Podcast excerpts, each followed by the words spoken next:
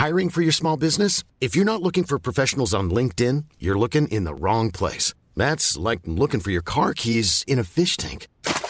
LinkedIn helps you hire professionals you can't find anywhere else, even those who aren't actively searching for a new job but might be open to the perfect role. In a given month, over 70% of LinkedIn users don't even visit other leading job sites. So start looking in the right place. With LinkedIn, you can hire professionals like a professional. Post your free job on linkedin.com slash people today.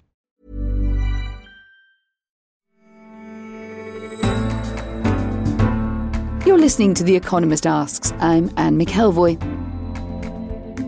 While Britain's headlines are dominated by the race to lead the Conservative Party, the opposition Labour Party, led by Jeremy Corbyn, is locked in its own identity struggle. At a fractious shadow cabinet meeting on Tuesday, the top brass again failed to agree on how to resolve the Brexit stalemate. It's a lack of clarity that's cost the party dearly. After losing about half of its representatives in the European elections, Labour has plummeted to just 20% in the polls, tying with the Conservatives behind the new Brexit Party on 23%. My guest today is John McDonnell, Shadow Chancellor, and the second half of the duumvirate that's taken Labour decisively to the left. He's a self proclaimed Marxist who lists among his hobbies fomenting the overthrow of capitalism. Well, when he's not up to that, he's representing a West London constituency of Hayes and Harlington. He's done that for over 20 years. McDonnell became one of the strongest voices in Labour calling for a second referendum. He argues it should campaign for Remain, but Jeremy Corbyn insists he needs more time to make the final call two more weeks of consultation. So this week we're asking can Labour solve its Brexit problem? John McDonnell, welcome to The Economist Asks. Hi, thanks for inviting me in. How long have you been reading The Economist? I gather you have a, a, Quite a dog-eared collection at home. About, I think it's about 45 years. So what was that? Yeah, mid 20s, I suppose. Yeah. yeah. And was that part of a desire to engage? I mean, at that point, your politics were already pretty Yeah, much yeah, the far yeah, left. the. Economist, not so much part of the great liberal tradition. Were you trying to find out what the enemy thinks? Partly because I was a student. That's the first thing. So you know, you get recommended reading when you're a student. The Economist is one of those things. If you, but also, yeah, it was about making sure you get a broader view of what's going on on the ground, definitely, and a competing view as well. So, speaking of competing views, let's uh, let's go into the situation that faces us at the moment, very seriously in the country as a whole, over Brexit. And despite your prediction of white smoke at the shadow cabinet Yeah, earlier yeah. this week, uh, Labour's top team has failed to reach an agreement on whether there should be a second referendum, or indeed, if so, what the concrete terms of that would be. What went wrong? I won't talk about what happened in Shadow Cabinet because they're meant to be confidential, although uh, there seem to be various leaks that have taken place, most of them out of context, but there you are. What Jeremy reported is that the unions want a bit more time in the discussion, so a few more weeks, which is fair enough, and also further discussion with NEC members. So this is the nature of Jeremy Corbyn's leadership, which I support, the whole style of it, which is consensus building trying to make sure you listen to everyone's point of view and then try and bring people around to an agreement. And then once we've taken that decision, that's it, we adhere to it. And I think that's and I, Jeremy's argument But it sounded to me like you thought more would happen Well, this I week thought- and that you no. actively yourself, yeah. And I know not everything that is said of shadow cabinet meetings is true, but there does seem a fairly consistent account that you spoke strongly in favour of getting on with it. And there was even a report that you described the Brexit policy of your party as a slow moving car crash. I'm not going to comment on what was said in the shadow. Did you cabinet. say it? I'm, I'm not going to comment on that. You, Come on, you did Well, you say know. but the position is exactly as Jeremy has said. Um, we thought we'd have a clear view by yesterday. The unions want more time, which is fair enough, and they've got to they've got to consult their own members as well, uh, and, and different structures that they've got. So I was arguing basically um, consistently in the in the public now that we do need to come to a view, and that needs to be sooner rather than later. And I'd much rather that was done before we had a new prime minister, and a, a, and in that way, our position would be absolutely clear. But you had a, a long time to come to this position.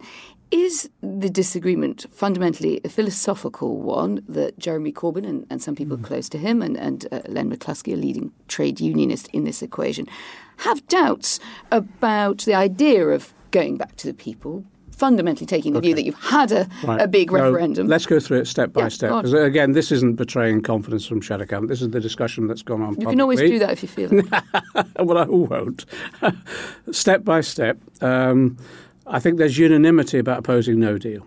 That's the first thing. And uh, unanimity across the movement, um, but also unanimity with our partners in industry, if you like. I, you know, yesterday we met with the CBI, the um, Institute of Directors, Federation of Small Businesses, the Chamber, and to, to an organisation they're opposed to a no deal. So that's where we're at. Second thing is then how do we oppose that um, effectively? Um, and the general view now, and I think that uh, virtual unanimity, is to go back to the people in, in a public vote.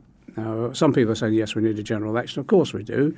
But the reality is it's a public vote through a referendum. So you think a ref just on a timeline? I'm sorry, let you continue, yeah. but there's the aim of a general election, which was the primary Labour policy, and always will be, and always will be. Well, the opposition, of course, you'd like an election, yeah. but you now think that a referendum is more likely in terms of it's a judgment. The time it's a judgment. Others others think actually it's more difficult to get a referendum than it is a general election. What do you think? I think it's most probably easier to get Conservative MPs to vote for a referendum than it is for a general election. But here's the but. In terms of parliamentary procedure, it's easier to go for a no confidence vote than it is to get an agreement to a referendum. So that's the rub that we're in at the moment. And somehow we've got to work our way through this. And it isn't just us, it's the other political parties, and also it's, it's a significant number of Conservative MPs as well, because they equally oppose a no deal. Now, you saw what Tobias Ellwood said the other day he's willing to vote in a no confidence motion if necessary to bring about a general election. So it, a lot of this is about tactics. So step, if I get absolutely clear, we're opposed to a no deal. Um, Jeremy's made it clear any deal or a no deal needs to go back to the people for a public vote. Of course, we want a general election if we can, but a public vote in this instance means a referendum. So then the other issue to be decided is what because uh, you always get the next question. If you're having a public vote, what's your attitude? What's your position on all of this? Exactly. So that's the next stage of the debate, and that's the consultation that's going on. I've said publicly what my personal position is: is that if there's another referendum, I've got to be honest with people, I'd vote for Remain, and I'd campaign for Remain. Now, but the, we've got to arrive at a party position on that that we can adhere to, and that's. Do you think Jeremy Corbyn would vote for Remain in another referendum in all circumstances? Would Jeremy Corbyn? I can't speak for him because he's in a, in a, position now where he's trying to make. He's sure, your leader. Yes, I know, but he has to speak for himself, and what he's trying to do is bring people together to. And this is the this is what's great about Jeremy Corbyn. He's a different type of leader. He's a consensus builder. He's a person who brings people together, and then once a decision is made, that's it. We adhere to it. Is your own position revoke or second referendum? You said you would support it. Second referendum, I think, is more acceptable to people. I think people want a say, um, and I've been talking to all sides. I've been talking to, I've been talking to the People's Vote campaign. You know, I've been in discussions with Alastair Campbell and others, and the members of the People's Vote campaign, and their they their principal position is go back to the people. Now, I know others want to Parliament to decide to revoke, but I think the thing that will gain most support is going back to the people. And just on revoke, that is actually an option which seems somewhat more popular at the moment. If you look at the polling yeah, and second yeah. referendum, where people aren't yeah. so sure what they're going to be asked, would you consider backing revoke in any circumstances, or are you very fully allied now to the second? Not addressing it. Not addressing it. I'm trying to concentrate on this issue about where step by step. How do we block No Deal? How do we go back to the people? What mechanism can we devise on that? And then the discussion about the Labour's position. You mentioned Alastair Campbell, former mm. strategist under Tony Blair. Not your flavour of, of the Labour Party, really. We talk, we talk. We talk about football mainly, but we talk. You got kicked out of the party, didn't he, recently for saying you voted Liberal Democrat? Do you talk about that? He's appealed. he's appealed. He's appealed. Uh, Do you think he should have been? What? Do you think he should have been stripped of his party membership for voting in a European I election? I can't, com- no, I can't comment on an individual case while his, his appeal is going on or, or this appeal is started or anything like that. Uh, my general view on all of these things now is to recognise that actually on Brexit has become a bit of a special issue. And there are large numbers of people who have voted for different parties solely on the basis of that issue, on the matter of principle. So you might be a bit tolerant. Well, we should respect that. I think we should respect that and understand that and take that into account. The auto exclusion upon which Alastair was thrown out of the party was actually introduced under New Labour, and I've never, I've never, I've never thought that was the right procedure. What goes around comes around. So you would welcome Alastair Campbell back into the, the Labour family? I always want to recruit to the Labour Party. There is a split, really, isn't there, within the shadow cabinet? To what extent is it philosophical or is it just practical? Oh, or we've got all these leave seats, we've got these trade unionists, some of whom are leave, some of whom are remain. For some people, and I get the impression that it is the case for Jeremy Corbyn, I think he finds it genuinely difficult to get up and say, I would like a second referendum in all circumstances, and I would campaign to remain because he no. has a Eurosceptic background. No, I don't believe that's true because he's said it enough times now. He's repeated it time and time again that we need to go back to the people uh, on the basis of any deal or no deal, and I think that's he's, he's said that enough times. So I, I, I doubt your, your judgment on that one. The issue in the debate, we believe that whatever structures that exist uh, within Europe itself, whereas the EU or alternative structures or whatever will always work on a cross transnational basis with, uh, for progressive causes. The issue is uh, the judgment within the party is was the EU the appropriate structure? The conclusion we reached is yes, it is, but there needs to be a lot of elements of reform. We didn't really have that debate before the referendum. That was part of the problem. Just In a, some ways, we're having a, a, more rational debate now than we were before the referendum, and that's the tragedy of it all. Can that really be the case? I think you're reported as saying you don't want another summer like the last one and the one before, and you don't want to see another leadership contest. Do you think that's a danger for the party this summer? No, no, it isn't. There's no evidence of that. But the issue around the summer the point I was uh, made, I made this publicly, is that uh, we're in a situation now where it is better to re- resolve our positioning on all these issues one, before there's a new prime minister. That's the first thing, because we might well be so called, by the last week. Yeah, and we might well be called into negotiations with a new prime minister again, as we were last time. So that's important. The second issue is is that we don't want to be in a situation where different competing sides within the party are campaigning all the way through the summer, not knowing whether what the party's position is. And do you think the position will be Labour will campaign to remain? No, that's my that's my argument, uh, and we'll see where we go from here. So no danger of leadership turmoil. No, no, no. Would you want to be leader if the no, if the ball came from no, the back of the scrum as look, Boris Johnson look, once? I tried to be leader twice. Can you remember? I couldn't even get on the ballot paper. That's how Three. popular it was. So there's no Times chance. Have changed, no, no, no. Jeremy's the Jeremy's the leader for us, and he's the right leader for us. The issue for us now is not about leadership challenges or anything like that. The issue is we could be faced with a general election in October, and there's a seriousness within the Parliamentary Labour Party and the movement overall to get ready for that, both in campaigning but also in policy terms. Would you uh, hold a no confidence vote when a Tory leader had just been elected, which is obviously Boris Johnson or uh, uh, Jeremy Hunt, or would you think your responsibility as the opposition is to try and support an outcome before you do that. You've sometimes signalled yeah, no, that you want to bring no. down this government immediately, yeah. and sometimes you want to work with them. We'll make the call. We'll make the call dependent on the statements made by the new prime minister. And so far, if it is, as far as I can see, the sort of reckless drive towards a no deal, um, I think the call will be we've got to end this as quickly as we possibly can. That, if that will use every mechanism then to either bring about a referendum or a general election. But we'll see what comes out of. What do you make Boris of Boris Johnson? Boris Johnson? Sort of slightly populist tone that Boris Johnson yeah. is almost yeah. a kind of balance that's left populism, which uh, no, some would I, say I, I that, that you could set in motion with the momentum movement. No, I don't accept that. I think that what. Do you admire him? No, no. I, think he's completely reckless. I think he's dangerous, and um, I don't. I think his behaviour at times is unacceptable. Have you spoken to him? I speak to him because he's my next door neighbour constituency MP. Um, but I'll just give the example of where I feel personally let down. If you remember, we were running the third runway campaign. Mm. And it was me at the count that yes. said to him, you know, will you honour the promise that yes. his predecessor yes. lying down in front of the bulldozers? Because Boris says, oh, yes, I'll be there with you, John, and all this. And then when it comes to the vote on the night of the House of Commons, he leaves the country. Politicians, huh? The Green Industrial Revolution. You spoke this week to the trade body UK Finance. You laid out your plan for a green industrial revolution, including delisting companies with poor green credentials from the stock exchange in London. Now, there's been a mixed reaction, it would be fair to say, in the city to this financial totalitarianism, a command economy. How on earth do you win over big business to your plans, which sound very constraining to them? Yeah, talking to them directly rather than reading the headlines in some of our. Um, more uh, fiction oriented to newspapers, I think. Um, what I laid out in my speech, and I have done for a series of speeches, is that what we want to do is harness the resources and the effectiveness of our finance sector in the city We've already published reports about how can we mobilize the finance sector more effectively. At the moment, the productive side of our economy is creating wealth, it's going into the city, and then largely it's being invested in property speculation. How can we harness that more effectively to make sure we attract inward investment? Because it, to run alongside the state investment, but there has to be a, a, clear view about what the priorities are. And at the moment, we set our priorities out as tackling the climate yes. change fourth industrial revolution and tackling regional imbalances. But if you're an investor coming into the the mm. UK and you've got a Labour government, John McDonnell as, as Chancellor instead of Shadow Chancellor, you're bringing money into this country. You're being told in no uncertain terms that the word harnessed is, is applied mm. to hmm. you a number of times.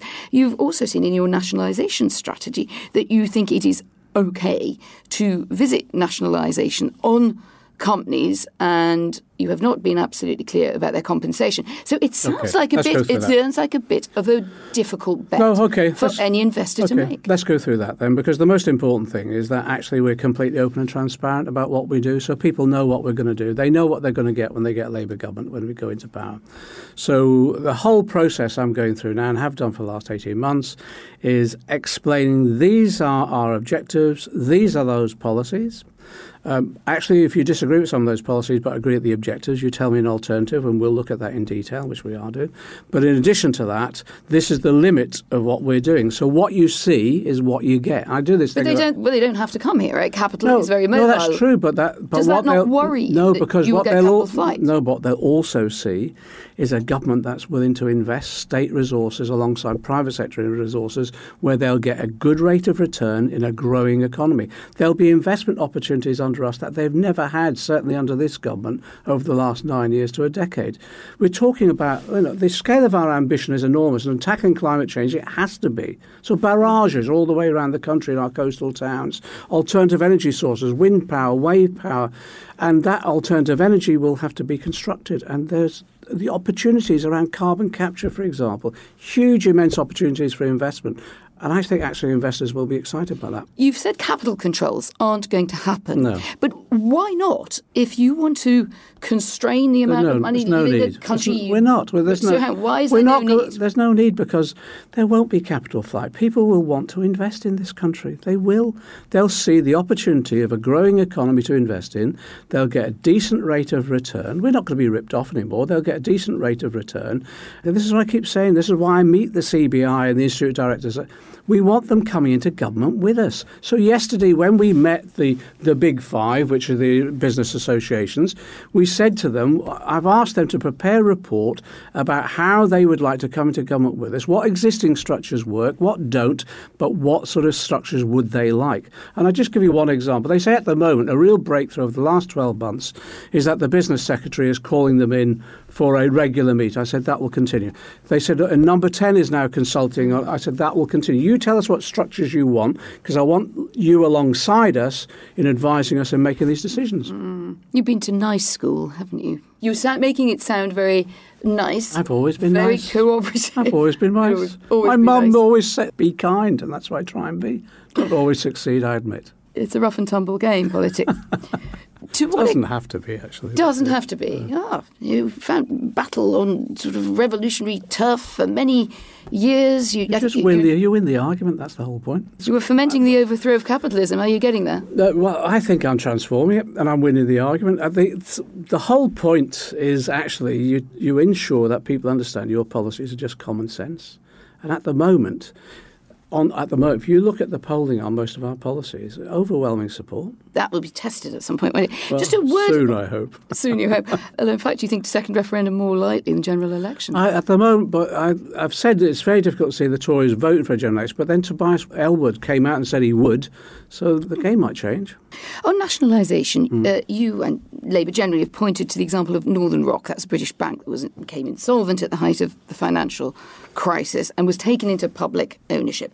Shareholders lost their claim for compensation. There's still a lot of other companies and banks wrangling about what yeah, they were charged yeah. at Credit Suisse in a case this week. Now, your nationalisation plans do seem to sort of rely on that kind of precedent that the government can basically take control think, yeah. and the compensation yeah. is think, unclear. Why is that fair? I think Northern Rock was a special case. It's interesting. Um, I was, I think, I was the first MP to raise Northern Rock in the middle of the crisis, and at that point, um, I was the first MP who said, actually, you're going to have to nationalise to stabilise the system. And Alistair Darling was the um, shadow, was the chancellor then, uh, and initially resisted, and then eventually happened. Alistair had a bit of a, he's got a good sense of humour. So when I got up again and said, actually, I, I advised you to nationalise and now you have, he said, well, you've been calling for that for 30 years anyway. You're bound to be right sometime. So the issue for me is to follow the past trend of nationalisations where Parliament will determine the the price and the level of compensation, but people will be protected. They'll get government bonds in return. They get government bonds in return. Depends how the government performs? Well, if we've got a growing economy under Labour, it'll perform very well. Well, that's the, the big But the key issue for a lot of people as well is making sure that they get a stable rate of return for their investment. You have a proposal on a share ownership, yeah. a proposal to transfer 10% of share ownership to employees. Some criticisms that we raised about that. One was having shares in the same company that pays your salary isn't always a great mm. thing. Ask Enron employees. Yeah. How would you protect against that? And the other one, which I have returned to, but I think this is another good example, is a disregard for property rights. This would be imposed yeah. on employers without their, their so so. Some called it an expropriation of shareholder wealth. Let's deal with the Enron issue. Mm-hmm. First of all, this will be on top of your normal salary, so it's a it's a bonus as much as anything. So what you're having is one percent of the shares of that company, larger companies above 250 employees. 1% a year transferred over a period of 10 years into collective ownership those shares will be managed. It will obviously give you shareholder rights as well. So it'll be done collectively. So it'll be in addition to your salary. There's no greater risk than that because your salary will be at risk if something went broke anyway. That's the first thing. The second thing is look, for 40 years, um, most people have argued and signed up to the whole concept of a stakeholder economy.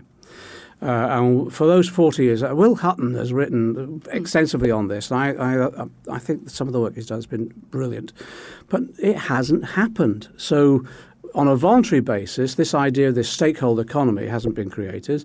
So we've said now we'll move to a mandatory form of that. Now, it's interesting. I met with the CBI yesterday. They've done some research, I think, with the city. They're going to send me about the scale of voluntary employee ownership schemes. And I'll have a look at that research. Of course, I will. Because I've said time and time again, this is our objective. If you can find me another way through, fair enough, I'll look at that. But at the moment, voluntary exhortation for 40 I've, years. I've got to ask worked. you, if foreign owned firms or multinationals with small, relatively small number of employees in, in the UK then just said, well, I don't much fancy your not quite voluntary uh, scheme, what would prevent them just moving elsewhere? Well, it's interesting. I think uh, most of them if you look at quite a few of them, they've got voluntary participation in shareholding in that way anyway. But I think we can convince them. The reason we can convince them is all the evidence shows the more employee participation and ownership, the longer term decision making takes place and the higher levels of productivity. We've had a bit of a suppressed assumption in this conversation that it's Labour versus the Tories, same, yeah, same as it ever was Anything since you came into yeah. uh, politics and uh, started reading The Economist a long time ago.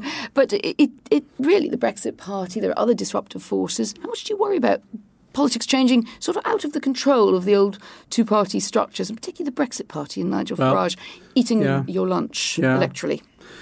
I think it's a one-off. We'll see. I never, I never ever dismiss um, the uh, opposition, and you need to take it into account. Um, I think it's a bit like UKIP, though. I think it's like a desert flower; it'll bloom and die back once the issue is resolved. Like a desert flower, mm. it will bloom and die back. That's, that's a description of Nigel Farage that is going to linger in the mind. It is really maybe a prickly flower. Do you have any admiration for that disruptive revolutionary no. energy, no, or do you think it's, it, look, it's dangerous? It's easy. It's easy to pander to xenophobia and issues like that. That's the easiest form of politics, and that's why it's so dangerous. But also, that's why also it's it's got to be opposed.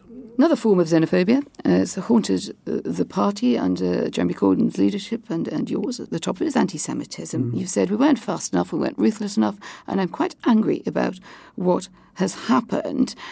And yet, There are still well researched stories saying that the party has not responded quickly, adequately, that cases of alleged anti Semitism mm. of leading members, officials, candidates sort of don't get dealt with with any speed or well, ruthlessness, to take your word. Why not? Um, I think initially um, well, initially, to be frank, the bureaucracy wasn't under our control. That's the first thing. That's, that has to be admitted. Um, once we got that under control and brought in a new general secretary, brought in what we'd been arguing, what Shami Chakrabarti had been arguing for for ages, which is proper legal advice. So we got a QC, a, a very good barrister involved, and a legal panel. Things stepped up and improved. But now we've got the EHRC investigation. I welcome that. But hang on a minute. I mean, why is this happening? Why has it gone on so long? It has to be a bit more than like we couldn't get hold of the QC in time and we didn't have the bureaucracy. Well, there's, right. an el- there's an element of one, there's an element of the organisation was poor to deal with it, and I think we resolved that. The second is this issue. I think we don't think we were ruthless enough about it, and you know that's in the Labour Party. I think people want to go that extra mile. Sometimes you have to put your foot down, and say that's it. But now the uh, Commission is involved. Um, I think this is a great thing. They can then tell us what we've done what, right, what we've done wrong. Hopefully, we'll get a clean bill of health. If we don't, I want the recommendations that they put to us implemented. But don't, don't you worry? You know, for someone who's intellectually sort of curious about lots of things. You don't seem to worry too much about where where this comes from. Oh, I do. In the oh, movement. no, no, you've got that wrong. Right. Look, hang okay, on. No, the, the, lessons we've got to learn. I met with I met with a number of Jewish organisations over the last couple of weeks. I met with a group of youngster, young Jewish people uh, from America and from Britain. And what they've done, which is absolutely brilliant, is they've produced a booklet now uh, just to educate people about the nature of anti-Semitism. Now, I uh, see we always prided ourselves on being an anti-racist party, and I think we prided ourselves as well in our society that we may well have overcome anti-Semitism. We haven't and our society is still plagued by it. Why is it virulent on the left? Is it? I don't think is it is. It, no, do, no, no, Hang on, let me answer ask no, the question. It isn't virulent. Is it always just a, a, sort of series of unfortunate no, anti-Semitic events, no, it or isn't. is it somehow linked to the ideology and attention? I don't which goes that. really goes back to the time of, I do not, Marx. No, so in I, many ways, you no, admire. I do. Well, Marx was a Jew himself. He was the son of a rabbi. Yeah, he look, also had uh, great tensions. But, uh, but look, with, let's go back to it. No, it isn't on the left. If you look at all the surveys actually the propensity of anti-Semitism is on the right. But that doesn't matter. It does not matter where it is. We've got to eradicate it. And I made this point about, you know, the figures in the Labour Party, 0.01% or whatever. It doesn't matter. If there's one anti-Semite in our name, it doesn't matter. We've got but to resolve it. Is linked, it. It is linked to a view of the left of the foundation of Israel. Well, no, it, it goes. For, no, I'm sorry, it goes further back than that. If we think it's just that, we're, we're wrong. We misunderstand it. We've got to accept that anti-Semitism goes back in our society even to the medieval period, and it go, it's gone on and on in different waves and different forms as well. Now, we prided ourselves, I think, complacently thinking we'd uh, eradicated it within our society, and we haven't. It's there. So we get to a situation now where the lack of education, the language that is used sometimes, and this is what I thought was really brilliant about the different groups I've been meeting.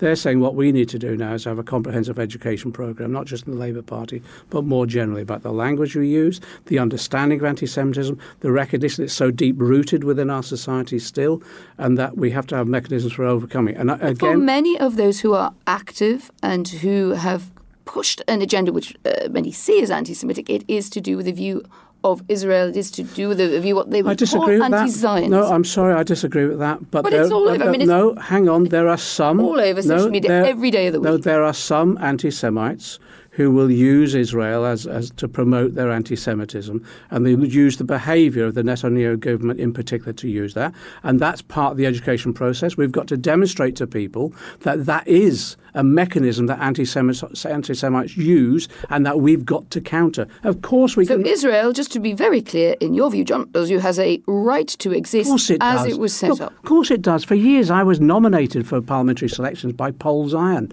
the Jewish organisation within our party. Of course, it has a right to exist, but just as every Israeli will tell you, they have the right, as everyone else has, to criticise a particular government's behaviour, particularly if they think it is uh, impacting upon other people's human rights. And that's that's a, you cannot you cannot allow people to be divided in this way. And that's why anti Semites use Israelis' behaviour to promote their anti Semitism. part of the education we've got to do is allow people to understand how you distinguish that. And do you think many prominent figures in your party, including yourself, including Jeremy Corbyn, have been careful enough with the company they kept, often on platforms, often in your when you're campaigning in your, your, your radical days? I don't want to say or just your badge wearing days, but the days when you were you were counter sort of culturally, yeah, politically, two points. that you were not careful Yeah. enough about the company No. that you kept among those who had doubts about Israel's right to exist, or indeed have been accused of anti-Semitism. The company you keep sometimes is about, well, first of all, I, my radical days aren't over. My radical days are here. Um, that's the first thing. The second thing is the company you keep often is about the, ne- the people you need to speak to to get them around tables at times. And that's part of the challenge that you always have as a politician. Speaking of the company you keep, you, we went off to the RMT uh, Union's garden party for Cuba. a, a, a jolly sounding affair. The more serious point about that, this is the kind of event you Mm. still like to turn up at. You've said a Labour government would be the country's staunchest ally to support the Cuban revolution. Cuban revolution has not been an unalloyed blessing for the people of Cuba, has it? I think it's I think it's enhanced the quality of life of the Cuban people uh, immensely, both in terms of education and health, and the quality of their life overall. There have been issues or criticisms, of course there are, and I've made those criticisms. I think it's time now for other states to be supporting the Cuban people rather than uh, instigating blockades and boycotts, etc., which undermines the quality of life of those people. It, the alliances sound a bit like they're stuck in, in a Cold War. No, it's no, not at all. Cuba, It's- bit it's soft on try- Russia? No, quite, quite the reverse. I'm trying to pull the world out of those Cold War attitudes to say you shouldn't be blockading countries like Cuba. You should be inviting them around the table, particularly economically. Last question. Uh, Bernie Sanders or Elizabeth Warren, who would get your vote? Bernie If Sanders. you're a Sanders. Sanders through and through. John McDonnell, thank you very much for joining us. Thank you. And we want to hear what you think. Is Labour right to back a second referendum? Should Remain be an option on that ballot paper? And has John McDonnell's party acted forcefully enough on anti Semitism? Write to us at radio at economist.com or you can tweet us at Economist Radio. And if you're not yet a subscriber, you can go to economist.com slash radio offer and you'll get your first 12 issues for £12 or $12.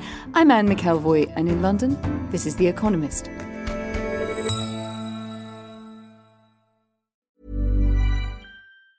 Planning for your next trip? Elevate your travel style with Quince. Quince has all the jet setting essentials you'll want for your next getaway, like European linen, premium luggage options, buttery soft Italian leather bags, and so much more. And it's all priced at 50 to 80% less than similar brands. Plus, Quince only works with factories that use safe and ethical manufacturing practices. Pack your bags with high-quality essentials you'll be wearing for vacations to come with Quince. Go to quince.com slash trip for free shipping and 365-day returns.